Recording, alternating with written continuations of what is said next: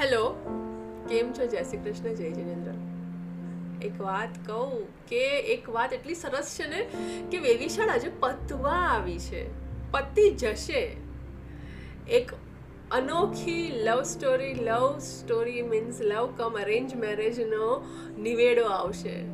કેવી રીતના આવશે ને એ જોવાનું બાકી છે. મને ને તમને સિત્તેર એંસી ટકા તો ખબર જ છે કે બાબુ જે પ્રમાણે કોન્ફિડન્સ બતાવી રહ્યા છે ને એ પ્રમાણે તો લાગે જ છે કે ભાઈ સુશીલાના વિજયચંદ્ર સાથે તો લગ્ન થવાના જ નથી. સુખલાલને જ વરવાની છે સુશીલા. તો હવે આપણે જોઈએ આગળ. સાડત્રીસમું ચેપ્ટર મારી લાડકી. ને પછી શાક કઢીના સબડકા ભરતે ભરતે આઠ દસ મહેમાનોની પંગતે પંદર મિનિટ દીકરીઓની કેળવણી અને કેળવાયેલા મૂર્તિયાની અછત ઉપર વિવેચન ચલાવ્યું. ને બાકીની દસ મિનિટમાં કઢી ભાતના સબડકાના વિલા અલ્પ વિરામો મૂકતે મૂકતે તેજપુર ગામની પાંજરાપોળમાં ચંપકશેઠ પાસેથી કેટલુંક નાણું કઢાવી શકાશે એની ચકાસણી ચાલુ રાખી. તમે કહેશો તેમ બે હજારના કાકા? ચંપક શેઠના શબ્દો ને ખરા કહીને સૌએ ઓડકાર ખાતે ખાતે વધાવી લીધા. જમણવારનો કાર્યક્રમ ચાલી રહ્યો છે મિત્રો અને એમાં આ બધી વસ્તુઓ થઈ રહી છે. હવે ખાઈને તું વહેલો ઉપર આવજે. પીરસવા કરવામાં રોકાયેલા નાના ભાઈને એટલું કહીને ચંપક શેઠ ઉપર ગયા. થોડી વારે બ્રાહ્મણ આવી પહોંચ્યો. ને કંકુ ચોખા નાડા છડી ઇત્યાદિ માંગી ગયો. ગોળ ધાણાની થાળી પણ ઉપર ગઈ. હવે તમે સમજો નીચે જમી લીધું. મેળા ઉપર બધા ભેગા થયા છે. જે બોર્ડ રૂમ કહેવાય એક ટાઈપનો જે એક બેઠક છે, ત્યાં બધા જે નાતના લોકો આવ્યા છે ને જે બી કાંઈ મોટા શેઠ આવ્યા છે બધા, આ મોટા શેઠની મદદ કરવા માટે. તો એ બધા ત્યાં ભેગા થવાના હતા એટલે નાના શેઠને ઉપર બોલાવે છે અને ગોળધાણાની થાળી પણ ઉપર જે છે ને સુશીલાને પણ જ્યારે ગોળધાણા કરવાના છે ત્યારે પણ એ ત્યાં જ ભેગા થશે બધા. તે વખતે ખડકીમાં જૂના ખાસડાનો ખખડાટ થયો. સુશીલાએ રસોડાની બારીમાંથી ધ્યાન કર્યું. ત્યાં તો પડસાળમાં ઊભેલો પેલો બાળક બોલી ઉઠ્યો, એ બાપા, માલા બાપા ચુચીલા ભાભી, બાપા આવી ગયા. આપણને તેલવા આવ્યા હો. હાલો ચુચીલા ભાભી. બિચારો સાત વર્ષનો દિયર એનો ખુશ થઈ ગયો. એના પપ્પાને જોઈને, સુખલાલ અને એના પપ્પા આવી ગયા છે. હવે મજા આવશે મિત્રો, હવે મજા આવશે. એમ કહેતો સુખલાલનો ભાઈ સુશીલાને કંઠે આવી બાજી પડી બોલવા લાગ્યો. હાલો ભાભી, હાલો હાલો. અને આ ત્રણ જણા જે છે ને, એના ભાનડા સુખલાલના ભાનડા એને સુશીલાનું હવે બહુ જ માયા લાગી ગઈ છે. એ સુશીલાને લઈને ચાલવાની વાત કરે છે. હાલો ભાઈ, હમણાં જ જશો. સુશીલાએ દિયરને હૈયે ચાપી લીધો. દીપો શેઠ પરસાળ પર આવ્યા ત્યારે ઉભેલા સુશીલાના પિતાએ એને પીછાન્યા મુંબઈમાં તો નહીં જેવો જ મેળાપ થયો હતો. અહીં પણ છૂપો જ મેળાપ કરી લીધો. દીપા શેઠે તો ગામડાની રીતે તે કરતાંય સુશીલાના પિતા પ્રત્યે સહેજ ઉભરાતી પ્રીતે નાના શેઠને બથમાં ઘાલ્યા અને ઉદ્ગારો કાઢ્યા. બે જણા એકબીજાને ગ્રીટ કરી રહ્યા છે, ગ્રીટિંગ્સ આપી રહ્યા છે. કેમ કે બંને જણા ક્યાં એકબીજાને શાંતિથી મળ્યા છે અને અત્યારે પણ ક્યાં ખુલ્લેઆમ મળવાનું છે? અત્યારે તો છાની છાની રીતે મળવાનું છે. અને દીપચંદ શેઠ બોલે છે, મારા બાપ ખુશીમાં દીકરાએ દીકરી સુશીલા આનંદમાં મારી તો સાત પેઢી ઉજાડી છે બાપા.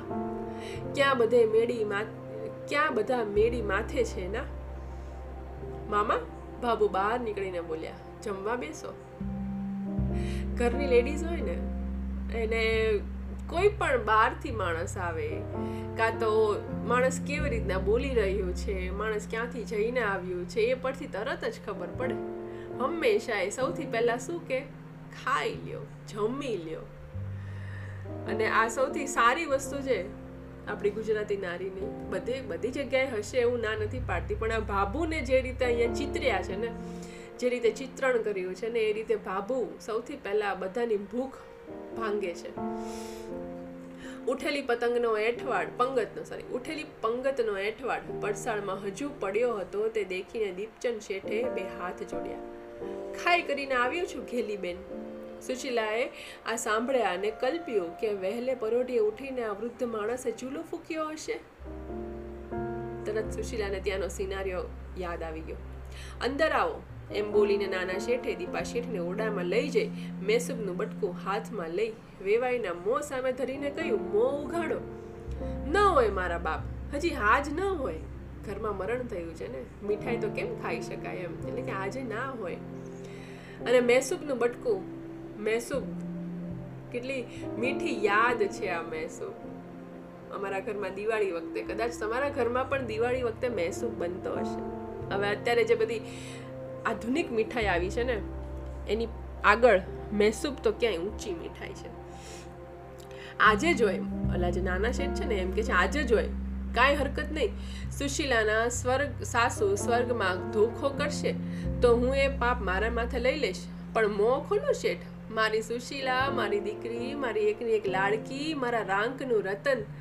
કહેતે કહેતે એનો સ્વર ચીરાવા લાગ્યો. એને સંભાળજો શેઠ, મોં ફાડો, ખાતરી આપો. અરે યાર આ નાના શેઠ, એકદમ કેવો વાલ સોયો પિતા લાગી રહ્યો છે ને અત્યારે કે મારા રાંકનું રતન. મારી ગરીબીનું અમૂલ્ય રતન. રાંગ એટલે ગરીબી. ગરીબીનું અમૂલ્ય રતન. ને તમે સંભાળશો ને શેઠ, ખાતરી આપો મને. પોતાની દીકરીને, એના દીકરાને સોંપવા જવામાં નાના શેઠ ગળગળા થઈ ગયા છે અને એનું મોઢું, એનું, એના એના શબ્દો ચીરાઈ રહ્યા છે અત્યારે. આ આ બહુ ઇમોશનલ વાત થઈ રહી છે અહીંયા. અને સામે એના વેવાએ કહે છે, સુશીલા, તો મારી દીકરી જ રહેશે. ને તમે મારા માના જણિયા રહેશો?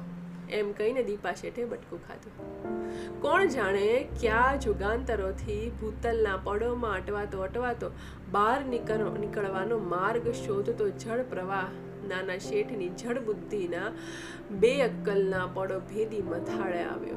અને દીપાશન શેઠને ચરણે બે હાથ જોડીને નમન કર્યું. ખબર છે તમને દીકરીનો બાપ છે આ? જે માનો તે આ છે, આ વાગદાન નથી, આ તો કન્યાદાન છે શેઠ. મારું હૈયું હવે હિંમત નહીં હારે. મારા ભાભી મારી ભેરે છે. કેટલો સરસ મજાનો ડાયલોગ છે યાર. હું ભેરે છું ને દીપા મામા ભેરે છે. ભાઈ, આટલી ફફડો છો શાશી છો ને બાબુએ કીધું. ઘેલી બેન સુશીલાને એકવાર મારી નજરે કરશો? હવે જે વેવાઈ આવ્યા છે ને દીપચંદ શેઠ, સુશીલાને મળવું છે, મારી નજરે કરશો? બહાર આવ ગગી. સુશીલા બહાર આવીને પીઠ ફેરવી ઊભી રહી. દીપા શેઠે બે હાથ લાંબા કરીને આશીષ દેતે કહ્યું, મને આશીષ આપ બેટા, કે હું અસલ જાત જ રહું. હું તેલની ઉકળતી કડા સામે કદી કજાત ન બનું. મનથી એટલી દુવા દે મને દીકરી, મારો વસવાસ રાખજે. હવે જે ધમાલ થઈ જવાની છે કે કાં તો થવાની છે, એમાં આ સુશીલાની સાથે આ એના સાસુ, અરે સોરી સસરા વાત કરી રહ્યા છે. એમ કહીને એણે ધબ ધબ ધબ પોતાની છાતી ઉપર પંજો માર્યો. એની છાતી પહોળી થતી દેખાઈ. એનો પંજો યુદ્ધના નગારા પર દાંડી પડે તેમ પડ્યો. જાણે છાતી પણ, છાતી પર રણજોદ્ધાના બખ્તરની સાંકળી ઝણઝણી. પછી એણે મોં પર રમૂજ આણીને કહ્યું, હવે હું જોઈ લઈશ તેજ પરના મહાજન નહીં. જઈને માપી જોઉં છું એ ધર્માદાના ચોરોને. જુસ્સો આવી ગયો છે. એના સુખલાલના પપ્પાને બહુ જ જુસ્સો આવી ગયો છે. બહાર નીકળીને ઉપર ગયો. નાના શેઠ પણ સંગ્રામના સાથી બનવા પાછળ ચડ્યા. હિંમતમાં રહેવા માટે અને દીપા શેઠનો હાથ પકડી રાખ્યો. બે વેવાએ હાથ પકડીને સમાજની સામે ઊભા થઈ ગયા છે. કોણ આવું કરી શકે છે આજના જમાનામાં? દીપા શેઠને દેખતા વેદ આ દસ પંદર પુરુષોનું મંડળ ન્યાય મંદિરનું ગંભીર રૂપ ધારણ કરી બેઠું. બધા એકદમ આમ સુન્ન નહીં, પણ એકદમ એલર્ટ થઈ ગયા.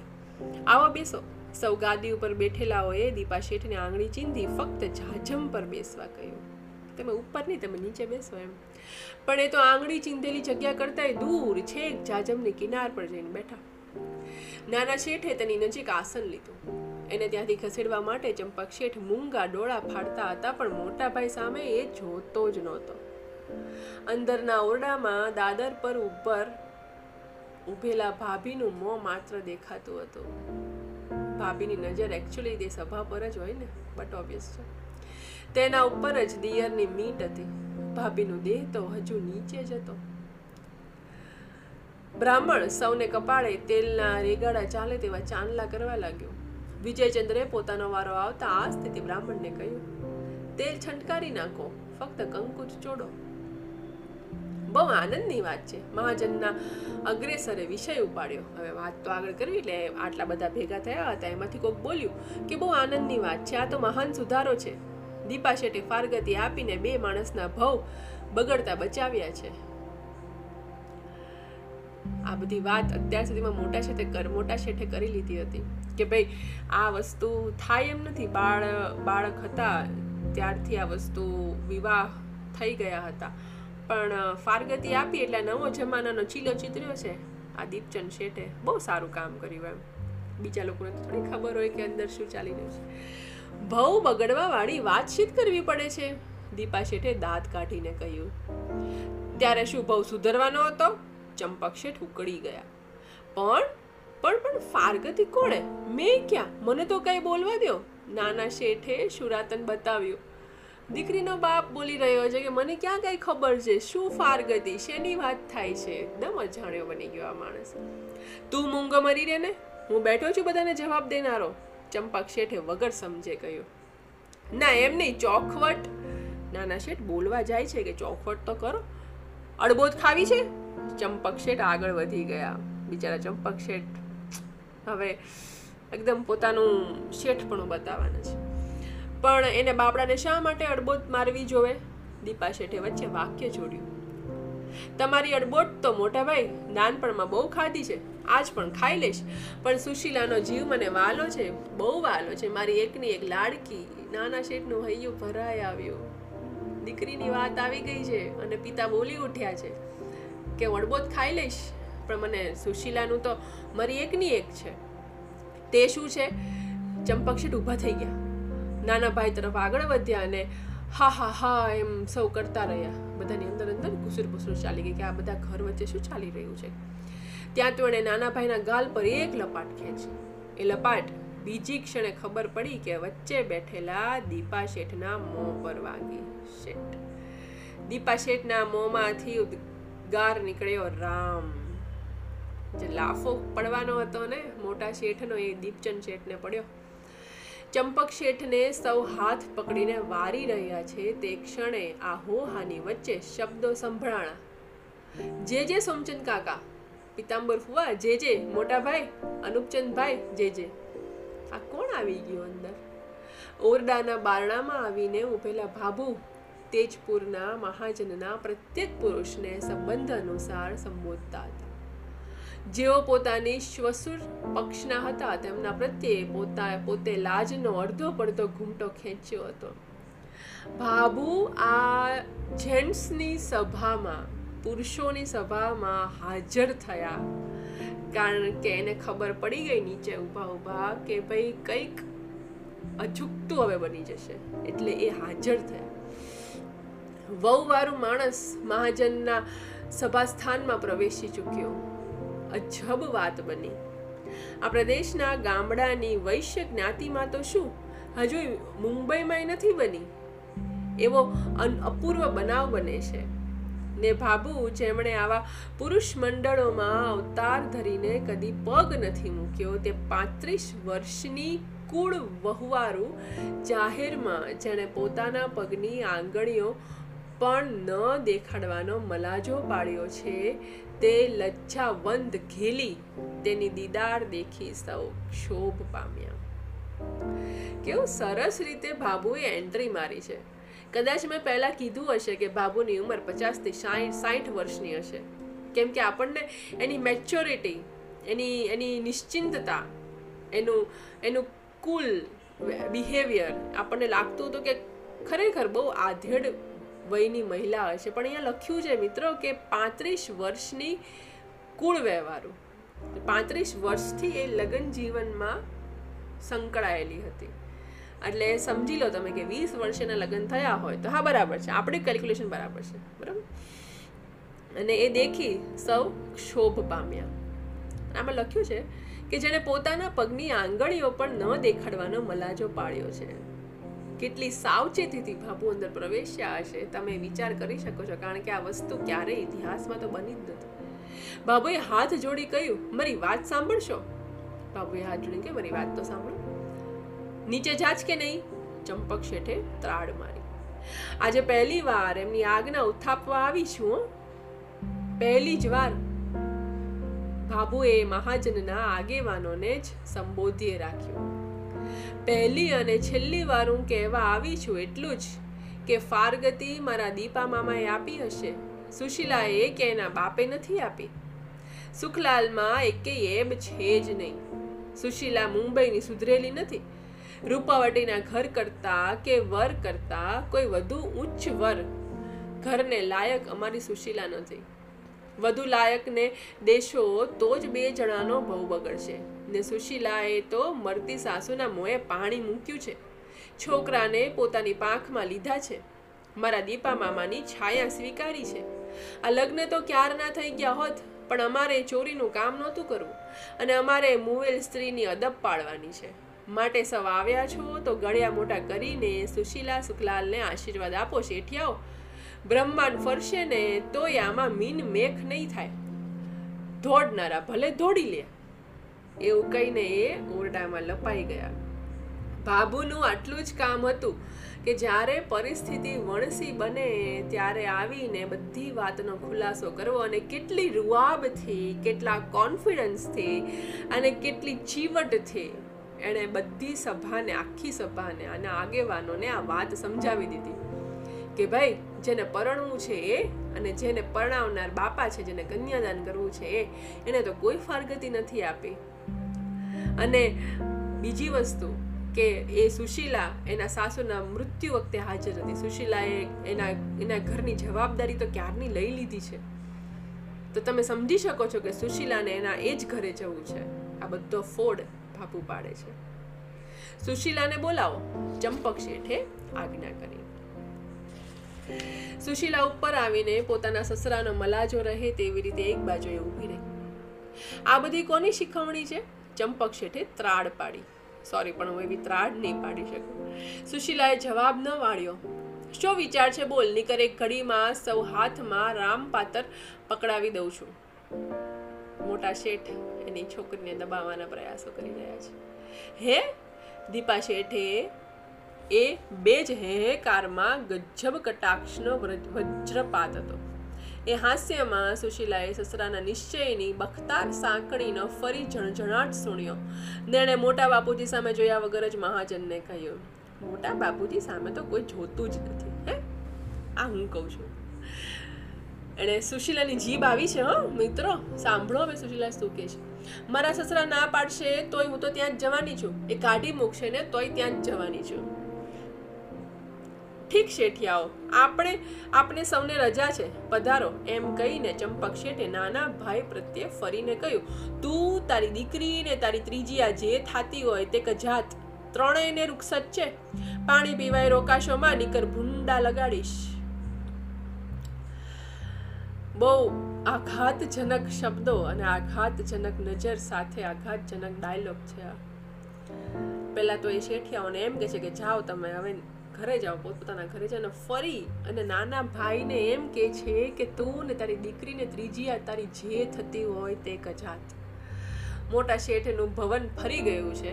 એને ખબર નથી કે એના જીવનમાં અત્યારે શું કરી રહ્યા છે ને શું બોલી રહ્યા છે. પોતાની હાર, આટલી મોટી હાર એનાથી સહન નથી થતી અને એ પોતાના મોઢેથી બોલી જાય છે આ વસ્તુ પોતાની પત્ની માટે.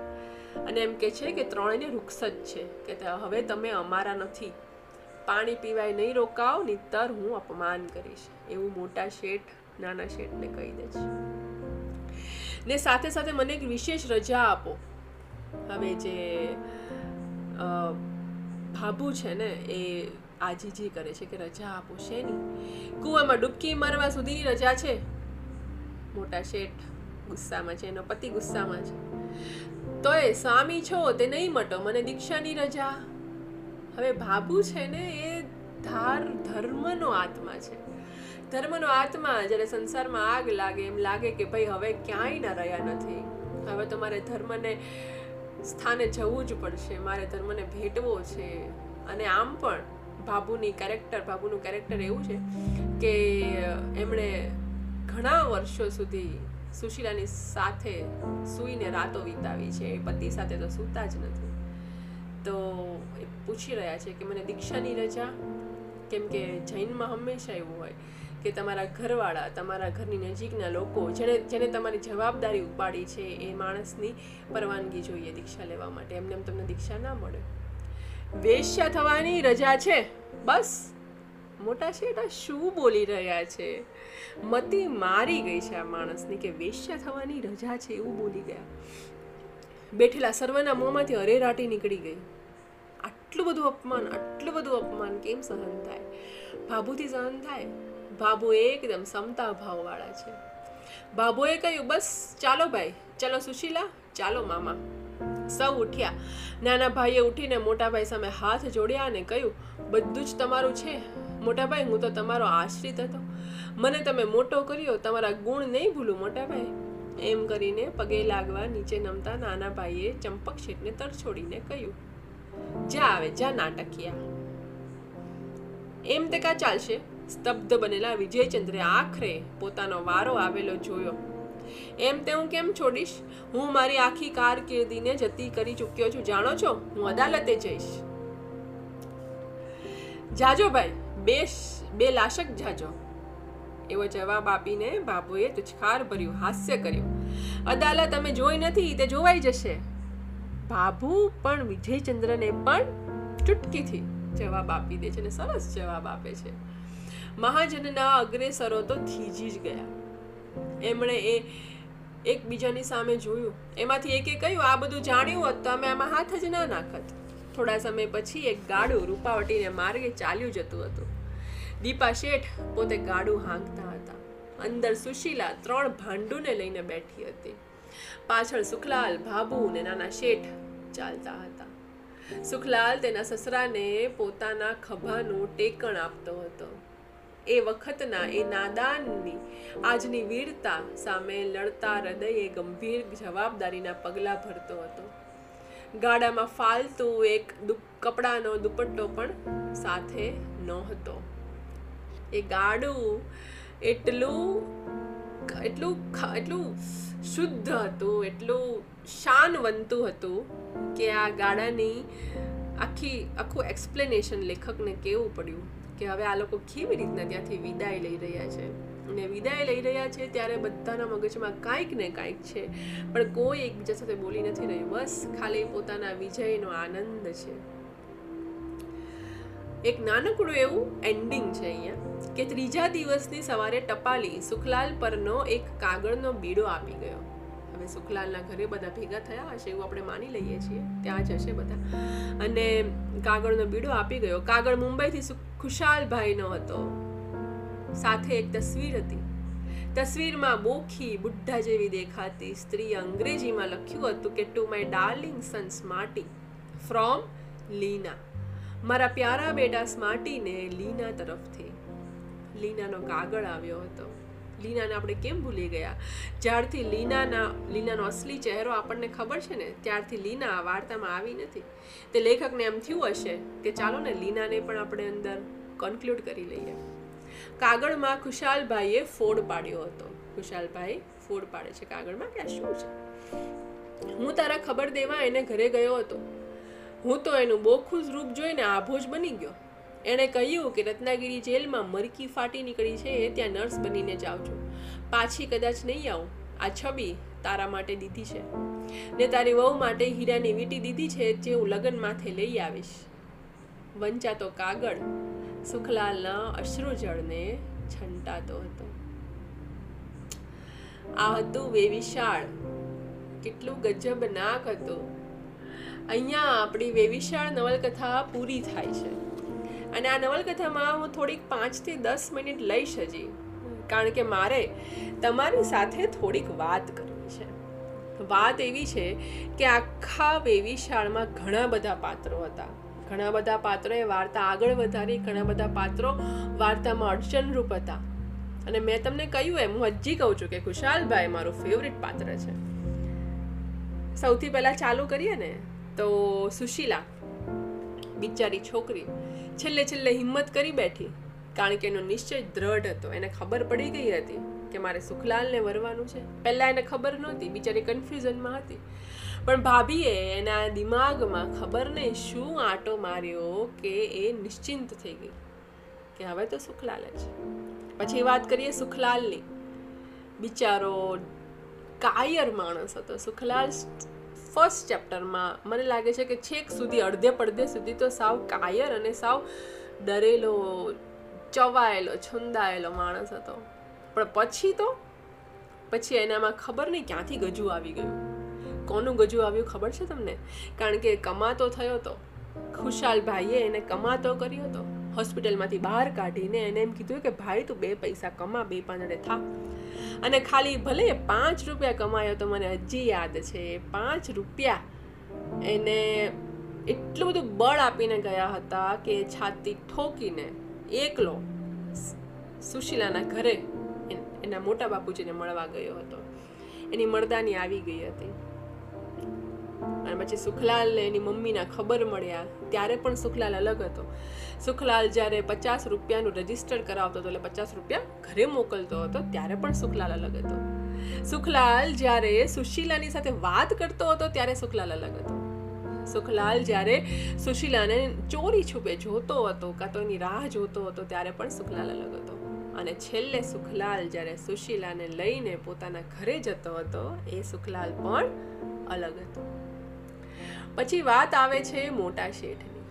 મોટા શેઠ એટલે કોણ? એકદમ દંભી માણસ, ઘમંડી માણસ. સ્ટાર્ટિંગમાં આપણને લાગતું હતું કે હા, દીકરીની ચિંતા છે આ જેઠને મીન્સ એના મોટા પપ્પાને, મોટા બાપુજીને, આ દીકરીની ચિંતા છે ઘરના જેઠને. પણ ચિંતા ચિંતા કરતા કરતા કરતા કરતા મોટા શેઠના મગજમાં, એના મનમાં એટલો બધો દંભ ચડી ગયો, એટલો બધો અભિમાન ચડી ગયું કે એને પોતાનો હોદ્દો, પોતાનો પૈસાનું જોર અને પોતાનો, પોતાનું જે નિયમ પાડ્યો હતો, પોતે જે શરત મૂકી હતી, પોતે વાયદાઓ આપ્યા હતા વિજયચંદ્રને, એના ઉપર રહેવા માટે છેક સુધી બની રહ્યા છે. કર્યું એ કર્યું. મારા વર્ડ્સની કોઈ પણ રીતે નન્નારો, કાં તો એવો નક્કામાં વર્ડ્સ મારા મગજમાંથી તો નીકળે જ નહીં. વિજયચંદ્રનું આખું સ્વરૂપ એને ખબર પડી. છતાં વિજયચંદ્રને એણે કોર્ટમાંથી બચાવ્યો અને અચાનકથી વિજયચંદ્ર સાથે લગ્ન કરવા માટે છેક થોરવાડ પહોંચ્યા, જ્યાં સુશીલા હતી, બધી જ વ્યવસ્થા સાથે. આ મોટા શેઠ મોટા શેઠ ખરેખર એક સ્ટાર્ટિંગમાં તો હતા એક પિતા, પણ છેલ્લે છેલ્લે ખરેખરા એક કપટી શેઠ થઈને એન્ડ થઈ ગયા. પછી આવે છે નાના શેઠ. નાના શેઠ એટલે કે કાયર માણસ, જે છેલ્લા પાંચથી છ ચેપ્ટરમાં આપણને બોલતો દેખાયો. બાકી આપણને ક્યાં ખબર હતી કે સુશીલાના પપ્પાનું નામ શું છે? સુશીલાના પપ્પાનો સ્વભાવ શું છે? એને તો લેખકે સાવ ડીમ લાઇટમાં રાખ્યા હતા. પણ છેલ્લે છેલ્લે એણે જ કામ કર્યું ને. દીકરીનો બાપ, જે આપણને છેલ્લા ચેપ્ટરમાં હમણાં ખબર પડી ને કે કેવું બોલી રહ્યો છે દીકરીનો બાપ. વેવાઈ સામે કેવો છે, ભાભુ સામે કેવો છે, સુશીલા સામે કેવો છે, મોટા બાપુજી સામે કેવો છે, બધી રીતે બધી જ વ્યક્તિઓને, બધા જ વ્યક્તિઓને લાગણીને બેલેન્સ કરી રહ્યો છે. આ નાના શેઠ. પછી આવે છે ભાભુ. ભાભુ બિચારા, બિચારું માણસ. બચાડા જીવ ભાભુ. ભાભુએ ઘણું બધું સહન કર્યું છે. શરૂઆતમાં પતિથી થોડાક દૂર ગયા. કેમ? કારણ કે સંતાન નહોતા આપી શકતા. દૂર જઈને મને લાગે છે ત્યાં સુધી બ્રહ્મચર્ય પાળ્યું હશે બાબુએ. અને અને બહાનું આપી દીધું હશે કે મારે સુશીલાની સાથે સૂવું છે, મારે એનું ધ્યાન રાખવું છે, કારણ કે એના મમ્મી પપ્પા તો રૂમ બંધ કરીને અંદર સૂઈ જાય છે, સુશીલા બિચારી બહાર સૂતી હોય છે. તો એનું કોણ? એમ કરીને ભાબુ ખરેખરી માં થઈને બતાવે છે. અને ભાભુનું આગળ આગળ આપણે ચિત્રણ જોઈએ ને, તો ભાભુ ખરેખર આ વાર્તાના હીરો છે. છેલ્લે છેલ્લે એ જ બધું પતાવી રહ્યા છે. એ જ વસ્તુને કયા ઠેકાણે મૂકવી એ ભાભુને ખબર છે. ઘરની વસ્તુ હોય કે ઘરના લોકો હોય?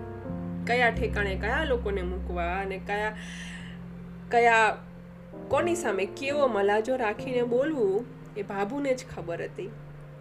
આ ઘરની સ્ત્રી ખરેખર ઘરની સ્ત્રી છે, પણ મોટા શેઠે કોઈ દિવસ એને એને અનુભવી નથી એ સ્ત્રીને, જોઈ નથી. એટલે આ ભાબુ એકદમ બચાડા જીવ છે. પછી આવે છે દેરાણી એની સુશીલાની બા. હવે સુશીલાની બા છે ને એ ભરમી ચૂકેલી સ્ત્રી છે, ભરમાઈ ચૂકેલી સ્ત્રી છે. પરિસ્થિતિને વાગોળતી એકદમ એકદમ ચીરફાડ, દુષ્ટ કપટી હોય ને લાઈક કોમોલિકા. એના જેવી છે. અને એને કંઈ ખબર નથી પડતી. એને તો બસ જેનું વર્ચસ્વ ઘરમાં હોય, એને વર્ચસ્વની સામે લડવાની એની તાકાત છે. મોટા બાપુજીનું વર્ચસ્વ છે, તો મોટા બાપુજી મોટા શેઠ કાં તો પછી એના જેઠ સાથે જ રહેવાનું. એવું એનો ધર્મ છે. એને પોતાના પતિમાં કોઈ જાતની બહાદુરી નથી દેખાઈ રહી. ક્યાંથી દેખાય? મોટા શેઠ ખુદ પીઠ બળની રાહ જોઈને બેઠા હતા. પુરુષ હંમેશા નબળો નથી હોતો મિત્રો. પુરુષને નબળો કરી દેવાય છે સ્ત્રી દ્વારા. જો સ્ત્રી ખાલી બોલીને પણ પાછળ ઊભી રહે ને, તો પુરુષમાં ખરેખર ઘણું જોમ આવી શકે એમ છે.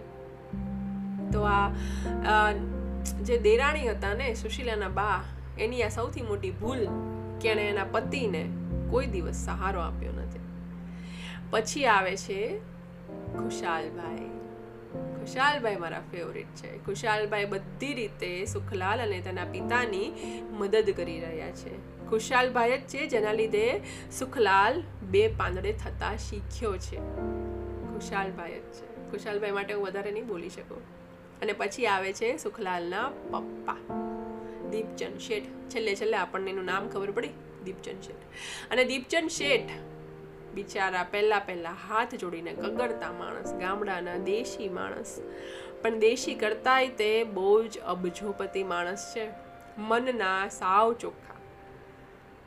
પોતાની પત્નીની સેવા કરવાવાળા. એ જમાનામાં લેખકે ચિત્રણ કર્યું છે દીપચંદ શેઠનું કે ચૂલો ફૂંકતા હતા ચાકરી કરતા હતા પત્નીની. અને ઘર ચલાવતા હતા. ત્રણ ભાનડા હતા. સુખલાલને મુંબઈ મોકલ્યો હતો. બિચારા શેઠ શેઠ હતા પહેલાં. હવે રાંગ ગરીબ થઈ ગયા છે. એવા સુખલાલના પિતા. સુખલાલના પિતાનું કેરેક્ટર ખરેખર બહુ જ સીધું અને ભગવાનનું માણસ છે સુખલાલના પિતા, દીપચંદ શેઠ. પછી આવે છે સુખલાલની મમ્મી. સુખલાલની મમ્મી મળતા મળતા એની વહુનું મોઢું જોતી ગઈ અને પાણી પણ લેતી ગઈ એના વહુનું હાથનું એ સુખલાલની માતા એકદમ એવી સાસુ નહીં જેવી આપણે અત્યારે કાં તો પહેલાંના જમાનામાં જોઈએ છે. એવી સાસુ બનવા માંગતી હતી કે મારી વહુને કોઈ જાતની એક એક કોઈ પણ જાતનું આટલું બી અનકમ્ફર્ટેબલ ના થાય. એ જ્યારે સાસરે આવે ને ત્યારે. કોઈ પણ જાતની મહેનત ન પડે. આવો ચૂલો લાવવો આમ કરવું, અહીંયા એક્ઝોસ્ટ માટે જગ્યા રાખવી, બારીક કઢાવવી આમ કરવું, તેમ કરવું. કેટલાય તે મનોરથ પાડતી એ માતા હતી સુખલાલની મા. હવે કોણ બાકી રહે છે? હવે બાકી રહે છે નર્સ લીના. ઓય સ્માર્ટી ઓય સ્માર્ટી કરતી નર્સ લીના. જેને આપણે બહુ જ યુવાન માનતા હતા, જેને બહુ જ ફટાકડી માનતા હતા, એકદમ ફ્લર્ટ કરવાવાળી માનતા હતા. પણ ખરેખરમાં આપણે લીનાને જોઈ છે ને, લીના બોખી બુદ્ધિ છે, જેનો પુત્ર મૃત્યુ પામ્યો છે. અને એ એના જેવા, એના જેવડા દરેક પુત્રને, દરેક છોકરાને પોતાનો પુત્ર માને છે. ક્રિશ્ચન છે, એટલે એની બોલીમાં સહેજ સહેજ લફડાબાજી છે. ઇંગ્લિશમાં બોલે છે. અને આ બધા રહ્યા દેશી માણસ. સુખલાલને ખબર નથી પડતી કે આ લીના કયા તરફ વળી રહી છે. પણ લીના અંતે તો સુખલાલને પોતાનો પુત્ર માનતી હતી. એકદમ આરામથી પંપાળી પંપાળીને એની સેવા કરતી હતી. લીનાને સુખલાલ માટે ઘણું હેત હતું, ઘણી માયા હતી. કારણ કે એને સેમ સુખલાલ એના પુત્ર જેવો લાગતો હતો. એ લીના. લીના સુખલાલ વેચે એટલા વાસણો લેવા તૈયાર હતી. જરૂર ના હોય તોય લીના સુખલાલને ગમે તે રીતે મદદ કરવા તૈયાર હતી. એ લીના. તો આ નર્સ લીના હતી. હવે કોણ બાકી રહે છે? હવે બાકી રહે છે સુખલાલના ભાનડા સુશીલા. સુશીલા બિચારી ભોળી, ભાળી, નાનકડી છોકરી. ટીનેજર હશે એવું આપણે માનીએ. બાર તેર વર્ષની હોઈ શકે. અને નાનકડી કન્યા સુશીલાને એકદમ માથે ચડાવીને બેઠી છે કે મારા ભાભી આવશે, મારા ભાભી આવશે. ઘરમાં કોઈ મમ્મી સિવાય કોઈ જોયું નથી ને? બેનપણી બિચારીને છે નહીં. તો સુશીલા ભાભીને પત્ર લખે છે, એ પત્ર આપણે ઘણીવાર વાંચ્યો છે અને પત્રનું વિવેચન પણ ઘણીવાર કર્યું છે. અને એ પત્ર પરથી એ જાણવા માંગે છે કે મારા ભાભી કેવા હશે. અંતે એ ભાભીને જોવે છે ત્યારે તાવમાં હોય છે. ને તો પણ ભાભીને પૂરતા જવાબ આપે છે ને પૂરતી સાળ સંભાળ લે છે. પૂરતો આવકારો પણ આપે છે. એ સુશી, એ એ સૂરજ સૂરજ, એની બેનનું નામ સૂરજ હતું શુક્લાલની બેનનું નામ. અને એનાથી નાનો હતો, સાત વર્ષનો એનો ભાઈ. એનાથી નાની હતી, બે વર્ષની છોકરી, પોટી. બસ, આ પાત્રો જે હતા, જે બધા મેઇન મેઇન હતા, જે વાર્તા રચનાર, ઘડનાર હતા. અને એક સાઈડનું પાત્ર હતું પ્રાણીઓ. પ્રાણ જીવન.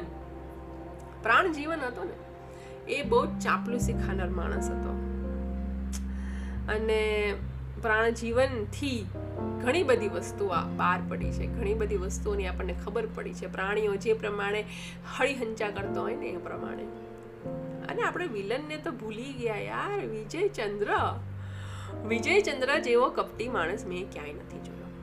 ખરેખર વિજયચંદ્ર માથાનો ફરેલો માણસ છે. આવો માણસ ભગવાન કરે કોઈને ના મળે. આટલા પાત્રો હતા આ વાર્તાના. અને જો કોઈ પાત્ર રહી ગયું હોય, અને જો કોઈ પાત્રના કોઈ કિસ્સાઓ રહી ગયા હોય ને, તો મને જરૂર જણાવો. તમે મને કોન્ટેક્ટ કરી શકો છો. તમે અત્યારે સ્પોટિફાય ઉપર સાંભળી રહ્યા છો. હજી સાત પ્લેટફોર્મ છે જેની ઉપર આ વાર્તા આખે આખી એવી ને એવી, જેવી મેં વાંચી છે, એવી જ છે. એ સાત પ્લેટફોર્મ હું હું ઇન્સ્ટાગ્રામમાં લખીશ અને તમને બતાવીશ લિંક મોકલીશ. પણ મને લાગે છે ત્યાં સુધી તમે સ્પોટિફાય પર સાંભળી રહ્યા છો. એના ઉપર તમે મને કમેન્ટ કરી શકો છો વોઇસ મેસેજીસ મોકલી શકો છો. અને હું પોલ મૂકીશ, હું ઇન્ટરેક્શન માટે ક્વેશ્ચન મૂકીશ, તો તમે જવાબ આપી શકો છો. જો તમને સ્પોટિફાઈમાં જવાબ આપવા ના ફાવે સ્પોટિફાઈમાં મારી સાથે વાત કરવી ના ફાવે, તો તમે મને ઇન્સ્ટાગ્રામ ઉપર મેસેજ કરી શકો છો. ઇન્સ્ટાગ્રામ હું રોજ રોજ ખોલું છું. રોજ બધા સાથે વાત કરું છું અને રોજ મારું ફીડબેક લઉં છું. મારું ઇન્સ્ટાગ્રામ હેન્ડલ વે દી ટેલ્સ છે. V D I underscore T A L E S Vidhi tales Vedika Shah લખશો તો પણ આવી જશે. તો એમાં મને જણાવો મારા ઇન્સ્ટાગ્રામ ઉપર, કારણ કે હું ત્યાં બહુ જ એક્ટિવ છું. હું ત્યાં તરત જવાબ આપી દઈશ. તો મને જણાવો આ વિશાળ વિશે, આ નવલકથા વિશે. મને વોઇસ મેસેજ મોકલો, મને લખીને મોકલો, મને ડાયરીમાં લખીને ફોટો પાડીને મોકલો. હું તમારા બધા ફીડબેકને વાંચીશ. વેવિશાળને અને મારા પોડકાસ્ટને લગતા બધા જ ફીડબેક હું સાંભળીશ, વાંચીશ અને હું રિપોસ્ટ પણ કરીશ. મારા અમુક અમુક એકદમ સારા એવા લિસનર્સ છે, જેને હું અહીંયા કહેવા માંગુ છું. એ લિસનર્સમાંથી એક દાદા છે. જેની મા, જેની સાથે મારે વાત થઈ છે. એ દાદા છે અઠ્યોતેર વર્ષના. નામ છે શ્યામજીભાઈ અમરેલિયા. શ્યામજી દાદા છે ને, એણે મારી વાત વિશાળની આખી વાંચી છે. દરેકે દરેક ચેપ્ટરને ધ્યાનથી સાંભળ્યા છે. અને એક મહત્વની વાત કહું તો દાદા દેખી નથી શકતા અત્યારે. મને દાદા ઉપર અત્યારે એટલું પ્રેમ ઉભરાઈ આવે છે કે કદાચ મારા દાદા હોત તો તરત હું એને ભેટી જાત. પણ એ કદાચ મારાથી અત્યારે દૂર રહે છે. પણ શ્યામજીભાઈ અમરેલિયા, શ્યામજીભાઈ દાદાએ મારી આખી વેવિશાળ સાંભળી છે, વિવેચન સાંભળ્યું છે અને મારી સાથે વાતો પણ કરી છે. વોઇસ મેસેજ મોકલ્યા છે અમે બંને. અને મેઘાણી સાહેબને એ ઘણું જાણ્યા, એણે ઘણા જાણ્યા હશે મેઘાણી સાહેબને. તો આ એક લિસનર છે, એકદમ ક્યુટ એકદમ ઠરાવ. અને હું જ્યારે જ્યારે પણ આ ચોપડી જોઈશ ને વેવિશાળ હું આ ચોપડી જેમાંથી હું વાંચતી હતી ને, એનો ફોટો પણ હું મૂકીશ. તો જ્યારે પણ હું આ ચોપડી જોઉં છું ને વેવિશાળ, એટલે મને યાદ આવે છે કે યાર, મારે આજના દિવસમાં પોડકાસ્ટ કરવાનો છે. કારણ કે દાદાને સાંભળવાનો છે. મારી, મારું રોજ પોડકાસ્ટ મૂકવાનું કારણ દાદા છે. તો એ મારા પોડકાસ્ટ રોજ સાંભળતા હતા. પછી બીજા બે, ત્રણ અકાઉન્ટ્સ છે, જેના નામ કદાચ મને યાદ નથી, પણ મને દાદાનું નામ ખાસ યાદ છે. અને જે બે ત્રણ જે કોન્સ્ટન્ટ મારા લિસનર છે ને, કે જે મને રોજ મેસેજ કરીને પૂછતા હતા કે આજે વેવિશાળ નથી આવી, આજે આ નથી આવ્યું, ક્યારે અપલોડ કરશો, શું કરશો? તો એને હું ધરપત આપતી હતી કે ના ના, આવી જશે આવી જશે આવી જશે. વચ્ચે થોડાક થોડાક દિવસ હું ઓફ હતી, પણ છતાં વિશાળ મેં પૂરી કરી છે. અને તમે એકદમ શિદ્દતથી, શિસ્તતાથી મારું પોડકાસ્ટ સાંભળ્યું છે, એના માટે ખૂબ ખૂબ આભાર. મને બહુ મજા આવી આવી રહી છે. મને આ પોડકાસ્ટથી એક પાઈની કમાણી નથી થવાની. પણ મને સાંભળનારના મુખે જે શબ્દો મળશે ને, એ જ મારી કમાણી છે. મારે કમાવાનો કોઈ ચસ્કો નથી. મને બસ તમને લોકોને વાર્તા સંભળાવી છે. તમારા આશીર્વાદ જોઈએ છે અને બસ તમારી સાથે કનેક્ટ રહેવું છે. એ જ મારો ગોલ છે. તો વિશાળ અંતે પૂરી થાય છે. અને બીજી ચોપડી હું લઈશ, પણ હું બે દિવસનો બ્રેક લઈશ. ત્યાં સુધી આપણે વેવિશાળની થોડીક વાતો કરીશું. શક્ય હોય તો મને જરૂરથી કાંઈક ને કાંઈક ફીડબેક મોકલજો. ઠીક છે? તો ત્યાં સુધી વેવિશાળને મનમાં ને મનમાં વાગોળતા રહો અને આપણે મળીએ છીએ બીજી સરસ મજાની એક વાર્તા માટે. પણ કઈ વાર્તા હોઈ શકે એ મને જરા સજેસ્ટ કરજો. હું બને ત્યાં સુધી. તમારા જોનરને અનુરૂપ વાંચીશ. વેવિશાળ નાની હતી, થોડીક મોટી નવલકથા હશે તો પણ વાંચીશ. તો મને જતાં જતાં એવું થાય છે કે આપણે વેવિશાળને જીવ્યા છીએ. અને વેવિશાળના દરેક પાત્રોમાંથી કાંઈક ને કાંઈક શીખ્યા છીએ. તો બસ, મગજમાં રાખજો અને મોજ કરજો. ત્યાં સુધી આવજો.